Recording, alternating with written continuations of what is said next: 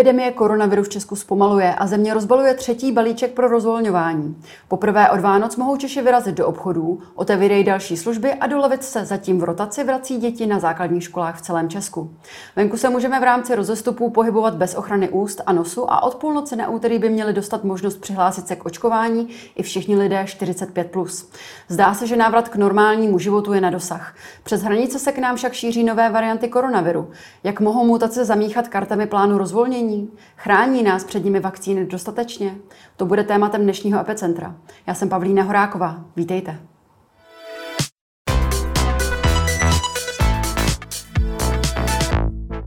Ve studiu na dálku vítám virologa z Fakulty tropického zemědělství České zemědělské univerzity Jiřího Černého. Dobrý den.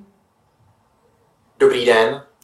Pojďme se na začátek podívat na aktuální data. Za neděli přibylo 381 nových případů, což je nejnižší denní přírůstek od konce srpna. V tom mezitýdenním srovnání je to zhruba o 130 méně. Nadále klesá i incidence, která je momentálně na hodnotě 101 nakažených na 100 000 obyvatel. Ubývá i hospitalizovaný v nemocnicích. Epidemie tedy podle toho opravdu postupně zpomaluje. Je z vašeho pohledu to nejhorší za námi? Tak já nechci říkat, že to nejhorší je za námi, ale to špatné, které jsme tady zažívali vlastně už eh, od eh, podzimu loňského roku, tak to vypadá, že alespoň na nějakou dobu za námi je. My určitě nesmíme usnout na Vavřínech a musíme si dát pozor na to, aby se to špatné znovu nevrátilo. A vrátit se to může na podzim, vrátit se to může už v průběhu léta. Všechno to vlastně záleží jenom na nás. No, jednou, jednou, jedním z tím opatření, které se rozvolňuje, je i ochrana úst a nosu. Tedy momentálně se lidé mohou pohybovat venku bez roušek nebo respirátorů, pokud mohou dodržet ty rozestupy. Jak rizikové je podle vás právě toto rozvolnění? Zajímalo mě to i vzhledem k tomu, že existuje určitá různá míra infekčnosti jednotlivých mutací. Když se vzpomeneme právě na tu britskou, která se šířila podstatně rychleji, tak jak velký problém to může představovat? Já osobně si myslím, že tady tohleto rozvolnění a, a sice sundání respirátorů ve venkovních prostředích, když můžete dodržovat rozestupy, nebude představovat výraznější problém. A už v té době, když tady tohleto omezení bylo zavedeno někdy na konci loňského roku, tak vlastně se diskutovalo, jestli je vůbec smysluplné nebo není. V tom okamžiku, když vy skutečně dodržíte nějakou dobrou vzdálenost od ostatních lidí, budete tu ochranu úst nosit v případě, že tady tahle ta vzdálenost dodržet nejde a podobně, tak si myslím, že by to problém být neměl. Důležité ale je, aby se lidi nezapomínali a nosili právě respirátory dál v nějakých uzavřených prostředích, jako je třeba městská hromadná doprava, jako budou různé, různé, různé obchodní centra a podobně, protože tam to riziko je daleko, daleko výraznější než v tom vnějším prostředí. V nedělním pořadu partie ministr zdravotnictví Petr Arenberger upozornil právě na nebezpečí mutací koronaviru ze zahraničí. Uvedl, že za posledních 14 dní bylo evidováno 56 záchytů. Jak moc máme tuto informaci považovat za alarmující? Tak tady tohleto je a není alarmující, záleží na to, jak se na to člověk podívá. Samozřejmě my v České republice jsme dlouhodobě podceňovali vlastně tu důležitost sekvenování toho viru. A to sekvenování je právě vědecká metoda, která nám řekne, jaká je přesná sekvence genomu toho viru a odhalí všechny mutace, které se tady mohou vyskytovat. Ty mutace některé můžou být potenciálně nebezpečné, některé jsou nebezpečné méně. Bez toho, aniž bychom věděli, které tady těchto těch, nebo které mutace tady těchto těch 56 bylo, tak se to velmi těžko zhodnocuje. Nicméně to, co je pro nás důležité, je to, že skutečně od tohohle toho týdne se rozbíhá to sekvenování SARS koronaviru 2 tady v České republice ve větším, ve větším množství.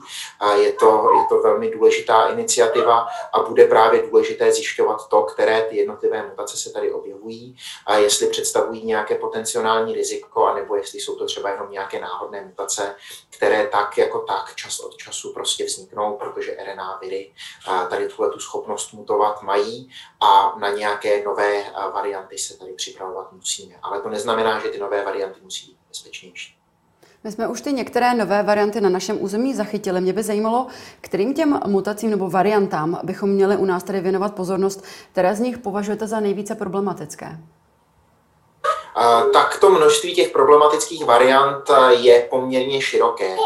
V různém časovém období hrajou různé z těchto těch mutací různě důležitou roli. My jsme to tady viděli například koncem loňského roku, když se tady začala objevovat ta britská mutace a tady hodně odborníků a bohužel teda musím říct i včetně mě, jsme si mysleli, že to nebude zas až tak hrozné s tou britskou mutací, že ji zvládneme daleko líp. Bohužel se ukázalo, že ta infekčnost, která tady byla, tak byla daleko, daleko vyšší, než co se očekávalo a ta mutace se tady velmi výrazně rozšířila.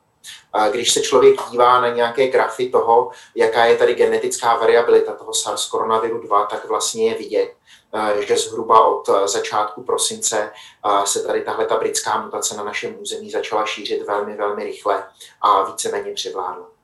Kromě té britské mutace, nebo takzvané britské mutace, protože to její odborné jméno je trošičku složitější, tak se ve světě vyskytuje ještě daleko větší množství jiných nejrůznějších mutací. No a tady tyhle ty mutace mají různé biologické vlastnosti, které jim nějakým způsobem zvyšují jejich fitness. Fitness to je takové fancy slovíčko, které biologové používají k tomu, aby vlastně řekli, jak je ten organismus schopný se nějakým způsobem rozmnožovat.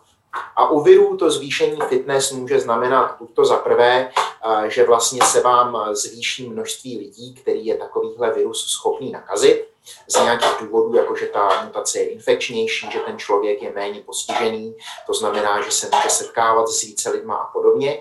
A nebo vám to taky může říkat to, že tyhle ty mutace jsou schopné překonat nějakou obranu, kterou my tady máme dlouhodobě. V našem případě je to hlavně teda imunita, kterou získáváme buď to po prodělání onemocnění nebo po vakcinaci. A tady tenhle ten virus se vlastně může šířit i takhle v té chráněné populaci. Tohle to je třeba příkladem nebo tady u tohohle toho můžeme uvést příkladem tu jeho africkou mutaci nebo brazilskou mutaci, které vlastně se také jsou schopné velmi dobře šířit i v té populaci, která už je nějakým způsobem promořená nebo naočkovaná. Když by se vrátila k té své otázce, dalo by se tedy nějak stručně říci, která z těch mutací je potenciálně nejrizikovější, nejproblematičtější? Současné době na našem území nejrozšířenější je ta britská mutace. Ta nám už zavařila velmi intenzivně právě v souvislosti s tím zhoršením epidemiologické situace po Vánocích a včasném jaře. A v současné době s tím, jak nám tady přibývá množství lidí, kteří jsou na očkování už nějakou vakcínou nebo kteří mají imunitu získanou kvůli prodělání toho onemocnění uh, COVID-19, tak pro nás začnou nabývat velké důležitosti právě ty mutace, které mají schopnost infikovat i takovéhle lidi. To znamená brazilská, jihoafrická a různé podobné další mutace, o kterých třeba zatím ani nemusíme vědět. Mm-hmm. S tím úzce souvisí i moje další otázka, která tedy zahraniční ohniska momentálně považujete za ty nejrizikovější, která by mohla být naopak zase ještě potenciálním rizikem do budoucna? Tak eh, v současné době pravděpodobně největším rizikem eh, je pro nás Indie, eh, protože tam velmi rychle roste množství nakažených lidí Uh, už se tam vyskytují velmi nebezpečné mutace, už tady vlastně vznikla i mutace, která je tady uh, označována lidově jako indická a uh, tohle, je, tohle je velký problém, protože tam ten virus má velký prostor, aby se šířil, aby se nějakým způsobem vyvíjel, aby si zkoušel nové mutace a nové varianty na velkém množství lidí. Tohle je potenciální problém. Dalším potenciálním problémem může být právě, můžou být už právě před chviličkou zmíněné mutace jihoafrická a ta brazilská, které se začnou výrazně šířit právě v tom okamžiku, když tady budeme mít větší množství naočkovaných lidí. My jsme viděli, že v tom případě, když to množství těch naočkovaných lidí nebylo příliš vysoké, tak vlastně tady tyhle ty mutace nebyly schopny nějakým způsobem přetlačit tu britskou mutaci, protože ta přece jenom je agresivnější do toho, jak, nebo v tom ohledu, jak se šíří v té lidské populaci, ale v tom okamžiku, když ta britská mutace bude výrazně omezená právě tím očkováním, tak e, můžou tady tyhle ty mutace, jako je ta brazilská nebo jihoafrická, dostat daleko větší prostor právě proto, aby se v té populaci šířily.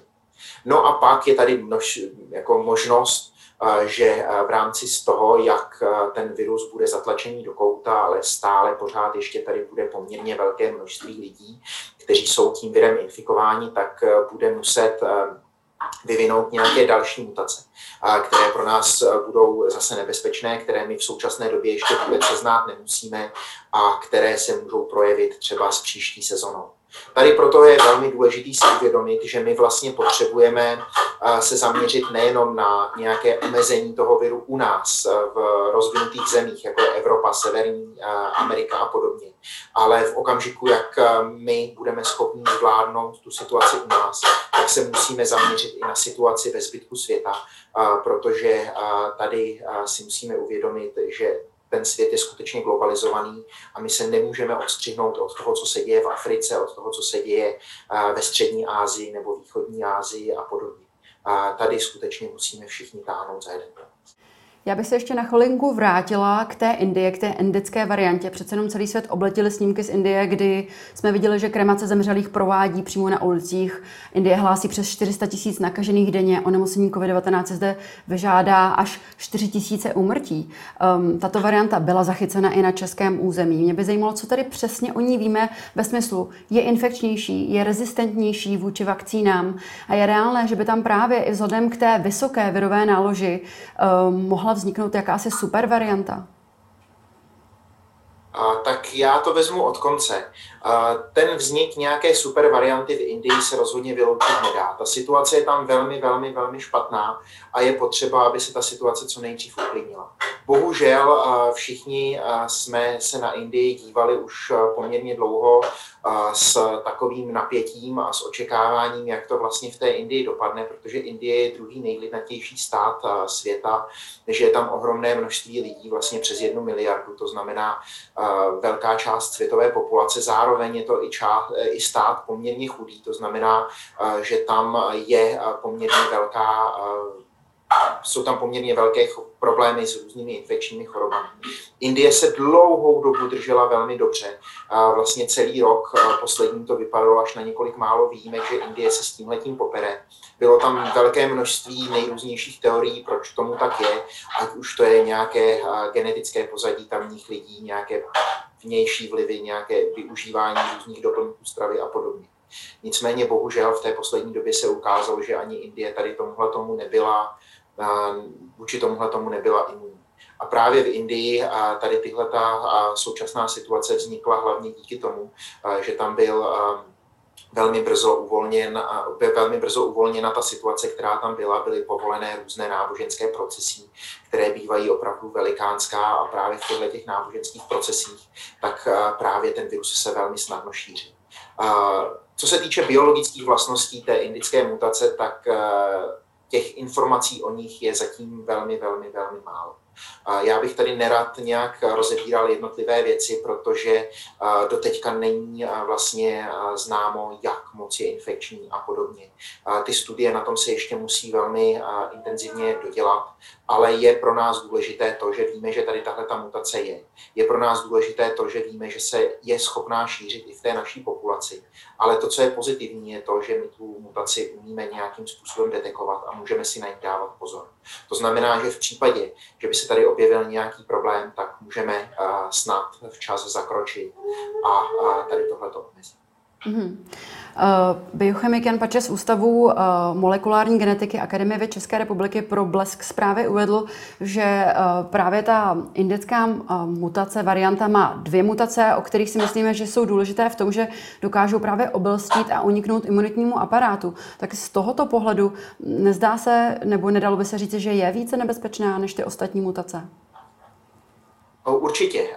Nesmíme ji v žádném případě podcenit, ale podobné mutace, byť i ne v takovémhle množství, tak mají třeba i ty varianty, jako je brazilská a jihoafrická. A právě u nich se ukázalo, že nebyly schopny v nějakém normálním prostředí bez těch imunizací konkurovat v boji s tou britskou mutací. Takže tady je určitě velké množství neznámých, které my musíme zvážit. Samozřejmě v tomto případě, když se hraje o lidské životy, tak tady je důležitá nějaká preventivní míra opatrnosti. To znamená, že tu mutaci rozhodně nesmíme podcenit. Nicméně zatím těch informací o ní je poměrně málo a je určitě důležité, aby ta mutace se dál studovala. A to jak z nějakého molekulárně biologického hlediska, tak i z hlediska epidemiologického, kdy se díváme na to, jak se šíří, v jakých populacích lidí se šíří, jak moc je schopná šířit se právě mezi těmi očkovanými jedinci, jak moc je schopná šířit se mezi jedinci, kteří byli očkovaní různými vakcinačními látkami od různých výrobců a podobně. To znamená, že těch informací, které my potřebujeme zjistit, je ještě velké množství. Ale do té doby, než je zjistíme, tak určitě tady hraje velkou roli i nějaká předběžná opatrnost. Hmm. Vy jste řekl, že spoustu informací ještě potřebujeme zjistit, přesto z toho, co už teď víme, zajímalo mi mě, um, jaké přesně je to s lidskou imunitou. Zajímá mě ta přirozená imunita získaná po prodělání koronaviru. Jaká je šance, že po prodělání, řekněme, britské varianty, která tady teď v Čechách nejvíce rozšířena, budu chráněna i proti těm ostatním uh, variantám mutacím? Uh, Tohle je velmi komplikovaná otázka protože se odpověď na ní může lišit v závislosti na velkém množství nejrůznějších faktorů, které my nejsme schopni vůbec ovlivnit, anebo je můžeme ovlivnit jenom velmi, velmi, velmi těžce. Záleží na tom, jak jsme prodělali tu chorobu první, jak moc byla intenzivní, v jakém intenzivním styku byl náš imunitní systém právě s tím patogenem, jak dobře se na něj vycvičili. Pane Černý, záleží na tom, jaký bude... Mě by zajímalo, vy jste totiž teď řekl, že záleží na tom, jak intenzivní ta nemoc byla. Dá se říct, že pokud byla intenzivnější ta nemoc, tak mám větší imunitu? Pravděpodobně to tak je, nemusí to tak být vždycky. Může tam taky hrát ještě roli plno dalších věcí, jako je váš současný imunitní stav a podobně. Takže tady v tomhle je to, je to velmi komplikované. Ale když se to vezme na tu úplně nejhrubší míru toho, jak to můžeme zobecnit, tak víceméně ano. Mm-hmm. Jo, pak jsou tam další věci, to, jaký bude ten druhý kmen, se kterým vy se setkáváte, jak moc je podobný právě s tím kmenem prvním. Všeobecně se dá říct, že alespoň po nějakou krátkou dobu u většiny lidí jste eh, do určité míry chránění. To znamená, že i když tam bude druhá infekce, tak ta druhá infekce by neměla být tak komplikovaná jako ta první. Nicméně tady tohle stejně jako všechno v biologii není pravidlo, které by platilo úplně na 100%. A není to pravidlo, přes které vlak nejde. Tady skutečně může být velké množství výjimek a je nutné říct, že vzhledem k tomu, že my tenhle ten virus známe vlastně v současné době něco málo přes jeden rok, tak těch informací, které o něm máme, já nechci říkat, že jich je málo, jich je strašně moc, ale ty informace jsou poměrně neutříděné, my vlastně hmm. nevíme, když máme jednotlivá pozorování, jaké jsou třeba rozdíly mezi těma těma jednotlivými pozorováníma a podobně. Jo, to znamená, že interpretace těch výsledků, které my jsme získali za ten eh, jeden nebo víc než jeden rok studia tohohle toho viru, ještě zdaleka není úplně jednoznačná a právě výskyt těch nejnovějších variant, a, tak eh, to velmi komplikuje, protože se může ukázat, že některé výsledky, které jsme získali a vlastně na těch původních kmenech SARS koronaviru 2 teď nemusí platit a my nevíme, jestli platí, protože tam bylo jiné biologické pozadí toho experimentu nebo jestli na to má vliv ten eh, jiný kmen viru a podobně. Mm-hmm. Jak nás tady proti těm mutacím chráníte dostupné vakcíny? Zajímalo by mě, jestli existuje i zásadní rozdíl mezi těmi mRNA vakcínami, tedy Pfizer, Moderna, a těmi vektorovými vakcínami, jako například AstraZeneca nebo Johnson Johnson.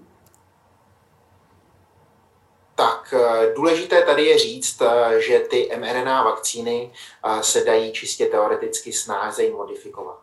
To znamená, že v případě, kdy se vyskytne nějaký nový kmen toho SARS koronaviru 2, tak u těchto těch vakcín stačí vyměnit velmi málo, aby ta vakcína opět fungovala. A už tady v současné době běží nějaké další studie na tom, jak tyhle ty vakcíny vylepšovat a. Co se týče těch vakcín od firmy Johnson Johnson nebo od AstraZeneca nebo konkrétně třeba i od Sputniku 5 z Ruska, tak tady tyhle ty vektorové vakcíny teoreticky by také měly fungovat poměrně dobře. Vždycky tam záleží na tom, který ten virus, která sekvence toho S-proteinu byla použitá k tomu, aby právě byla, aby se s ní imunizoval ten očkovaný pacient. Mm-hmm. On k tomu tématu se chce vyjádřit zřejmě i váš jedno, jednoroční syn. Slyšíme ho tam za vámi. Jo, jo. Vy, vy jste řekl, poměrně dobře by měli chránit, poměrně dobře by měli fungovat. Víte, to člověku nezní jako dost, dostatečně, um, dostatečně pozitivní informace, řekla bych. Protože z toho, co vy jste popsal, tak se zdá, že by tedy byl vhodnější nebo je lepší se nechat oočkovat Pfizerem nebo Modernou. Je to tak? Eh, je lepší nechat se oočkovat, než se nenaočkovat. Mm-hmm. To je základní věc, eh, na které bychom se měli shodnout. Samozřejmě ta účinnost těch vakcín může být různá. A já tady používám ten, eh, tu, tu podmínku měla by a podobně, protože biologie není teoretická fyzika. My tady máme velké množství nějakých teoretických předpokladů, které vlastně na jejich základě uh, uděláme nějaké naše pokusy, nějaké naše studie a ty naše teoretické předpoklady se nám ne vždycky musí, eh, musí, musí ukázat jako pravdivé. I z těch prvních klinických studií, které tady byly už eh, publikované někdy koncem loňského, začátkem letošního roku, tak bylo vidět, eh, že ty mRNA vakcíny mají vyšší účinnost proti těm původním kmenům SARS-CoV-2. A potom postupně dál se ukazovalo, že zase jsou účinnější i proti těm jednotlivým mutacím, kde třeba AstraZeneca v porovnání nebo v účinnosti proti té africké mutaci byla, byla poměrně slabší než, než, ty ostatní, než ty ostatní vakcíny. Tohle to určitě není důvod, proč je tu AstraZeneca zavrhovat a proč se s ní nenechat očkovat a radši zůstat neočkovat. Rozhodně ne, je lepší očkovat se alespoň něčím, co vám poskytne částečnou ochranu. Stále eh, dalším aktuálním tématem eh, je i posouvání rozestupu mezi jednotlivými dávkami těch vakcín. V současné době je u Pfizeru druhý termín přidělovaný zhruba po 21 dnech, u Moderny je to 28 dnů.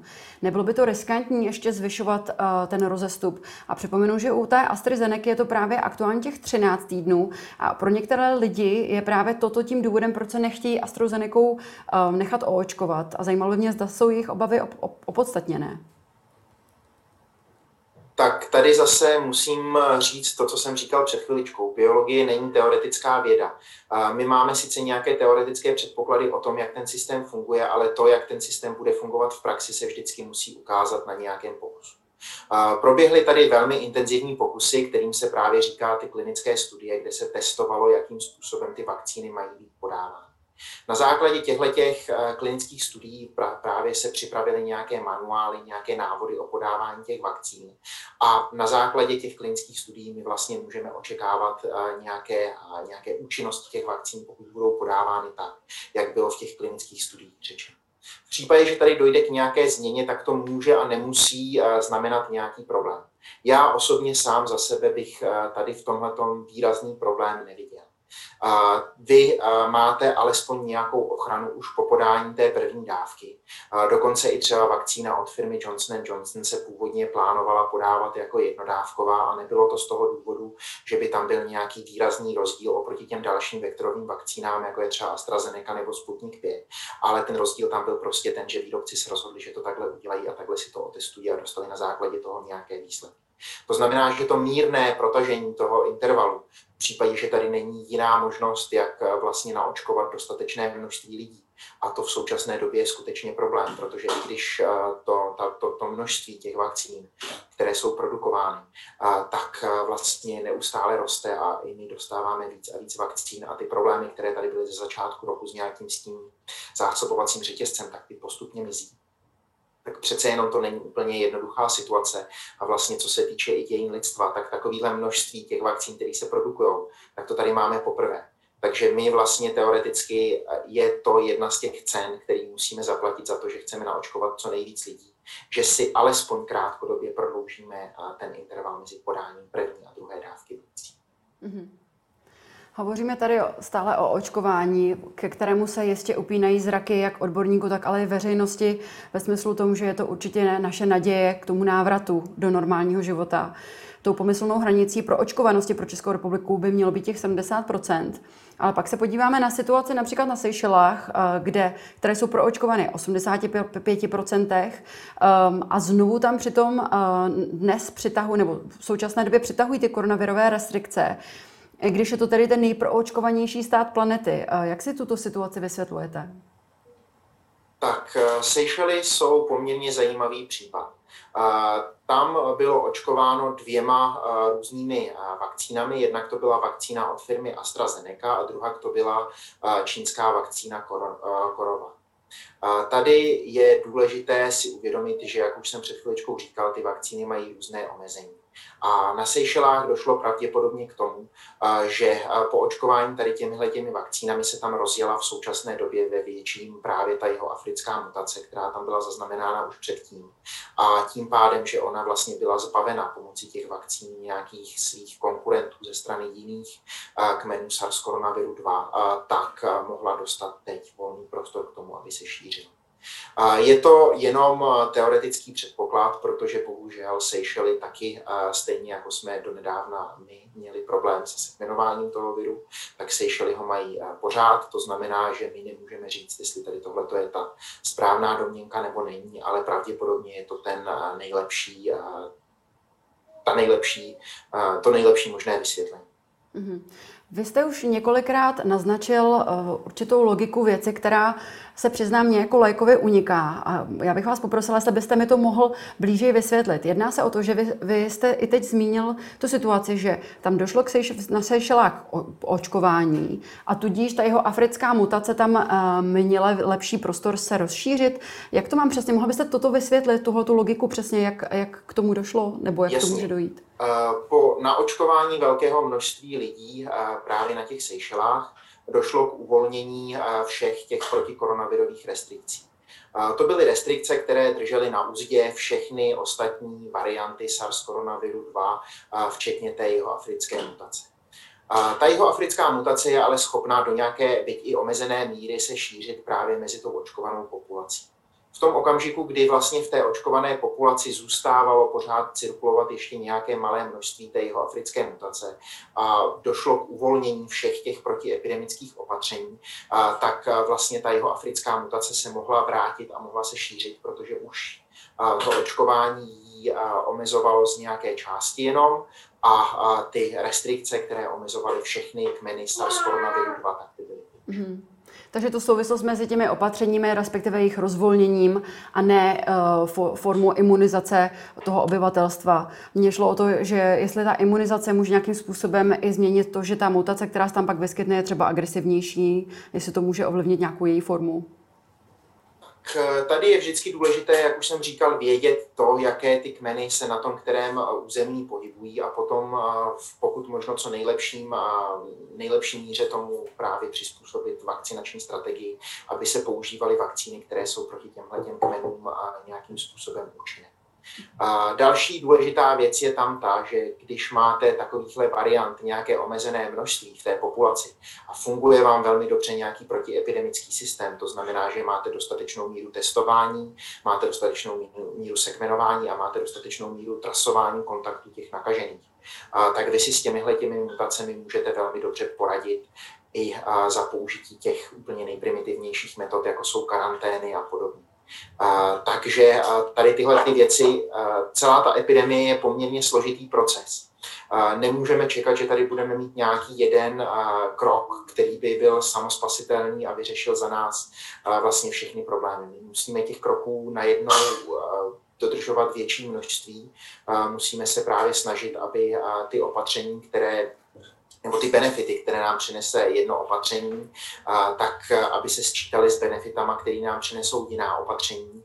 A když se tady tohle udělá právě velmi dobře, tak se toho vymůžeme Zajímalo by mě vzhledem k tomu, co všechno o koronaviru už dnes víme, eh, jak často si podle vás budeme muset nechat očkovat, jestli to bude pravděpodobně jednou ročně. A druhá část od dotazů je, vzhledem k tomu, že se tady snažíme o očkovat naši populaci co nejrychleji, ale přesto na ty um, lidi našeho věku, řekněme, se dostane zřejmě kolem, um, kolem prázdnin, kolem léta, tak um, spousta z nich má pochybnosti o tom, zda, když se nechají naočkovat vakcínou, která byla, řekněme, připravena na tu původní verzi koronaviru a v září sem přijde nějaká nová super mutace, super varianta, tak zda budeme dostatečně chráněni, jestliže to, jestli to očkování potom má vůbec takový smysl. Tak to očkování určitě smysl má, protože tím, že naočkujete velkou část populace, tak tomu viru vlastně seberete životní prostor, seberete mu tu možnost, kde on se vlastně může vyvíjet. Ten vznik té supermutace my si vlastně můžeme představit, že to je jako když ten virus vyhraje v loterii, když vyhraje bingo nebo nějakou podobnou, podobnou, podobnou sázku. To se nestává každý den. A na to, aby se to stalo, tak vy potřebujete velké množství virů, které právě tady tuhle loterii hrajou. A čím menší množství toho viru budete mít, a tady tohleto množství toho viru omezíte jednak e, tím očkováním, což je jako vlastně velmi příjemné opatření, nebo druhak právě karanténními opatřeními, které jsme tady zažili a které už určitě nechceme zažívat znova. Tak s tím, jak omezíte množství toho viru, co cirkuluje v populaci, tak tím právě omezíte i pravděpodobnost, že vám tady tyhle ty nové mutace vzniknou. V současné době to naše očkování pravděpodobně bude chtít nějaké modifikace a je tady velká šance na to, že se budeme muset nechávat přeočkovat poměrně často. Nemusí to být každý rok, může to být třeba jednou za dva, za tři roky. Ale tím, jak právě budeme omezovat ten životní prostor toho viru, tak do budoucna je velmi pravděpodobné, že právě budeme schopni vyvinout takovou vakcínu, proti které se ty viry nebudou schopny nějak účinně bránit. A to přeočkování bude potřeba dělat v nějakých dlouhých intervalech, nebo, a to by bylo úplně nejlepší, třeba jenom jednou za život. Hmm. Poslední otázka, když se podíváme tady do budoucna, což chápu, že je trošičku věštění z křišťálové koule, ale vzhledem k těm opatřením, které jsme zavedli, vzhledem ke všem informacím, vzhledem k očkováním, hrozí nám podle vás podobná situace teď na podzim, jako byla loňský rok, kdy se nám zde poměrně nečekaně rychle rozšířila právě nakažlivější varianta? Tak e, to riziko tady vždycky je. Záleží vlastně zase jenom na nás, jak se k tomu podstavíme. My možná bychom mohli na tom být letos e, daleko líp, pokud bychom vlastně v létě loňského roku přijali včas ta nejnutnější bezpečnostní opatření. Já plně doufám, že jsme se z, toho situa- z té situace, kterou jsme tady za ten uplynulý rok měli, takže jsme se poučili. A v případě, že tady bude opět hrozit nějaké riziko, že se nám tady rozjedou nové vlny, tak že včas zatáhneme za ruční brzdu a podaří se nám to zastavit. To rychlé očkování, které tady v současné době vidíme, tak je vlastně jedna z těch záchranných brzd, které nám vlastně taky hrajou do karet k tomu, aby se to tady už neopakovalo. Nicméně to riziko tady je, my si na něj budeme muset vždycky dávat pozor a budeme muset s ním žít. To riziko ale nebude hrozit jenom od SARS koronaviru 2. V přírodě cirkuluje další velikánské ohromné množství virů mezi nejrůznějšími hostiteli, jak zvířaty, tak, tak i třeba nějakými bezobratlými a podobně. A jedním z našich úkolů, kterými se lidstvo v budoucnu bude muset vyrovnat, tak je právě i monitoring takovýchhle rizik a příprava nějakých plánů, které nám umožní to, aby už ta situace se neopakovala a v případě, že by se opakovala, tak ne v takovém velkém Tolik virolog Jiří Černý, já vám děkuji za váš čas. Já vám taky přeju všechno nejlepší vám i vašim divákům a hlavně zůstaňte zdraví. Děkujeme, na viděnou. A to už je z dnešního Epicentra vše. Já nem připomenu, že záznam tohoto dílu společně s těmi ostatními naleznete jako vždy na blesk.cz. Já se s vámi pro dnešek loučím a těšíme se opět zítra. Na viděnou.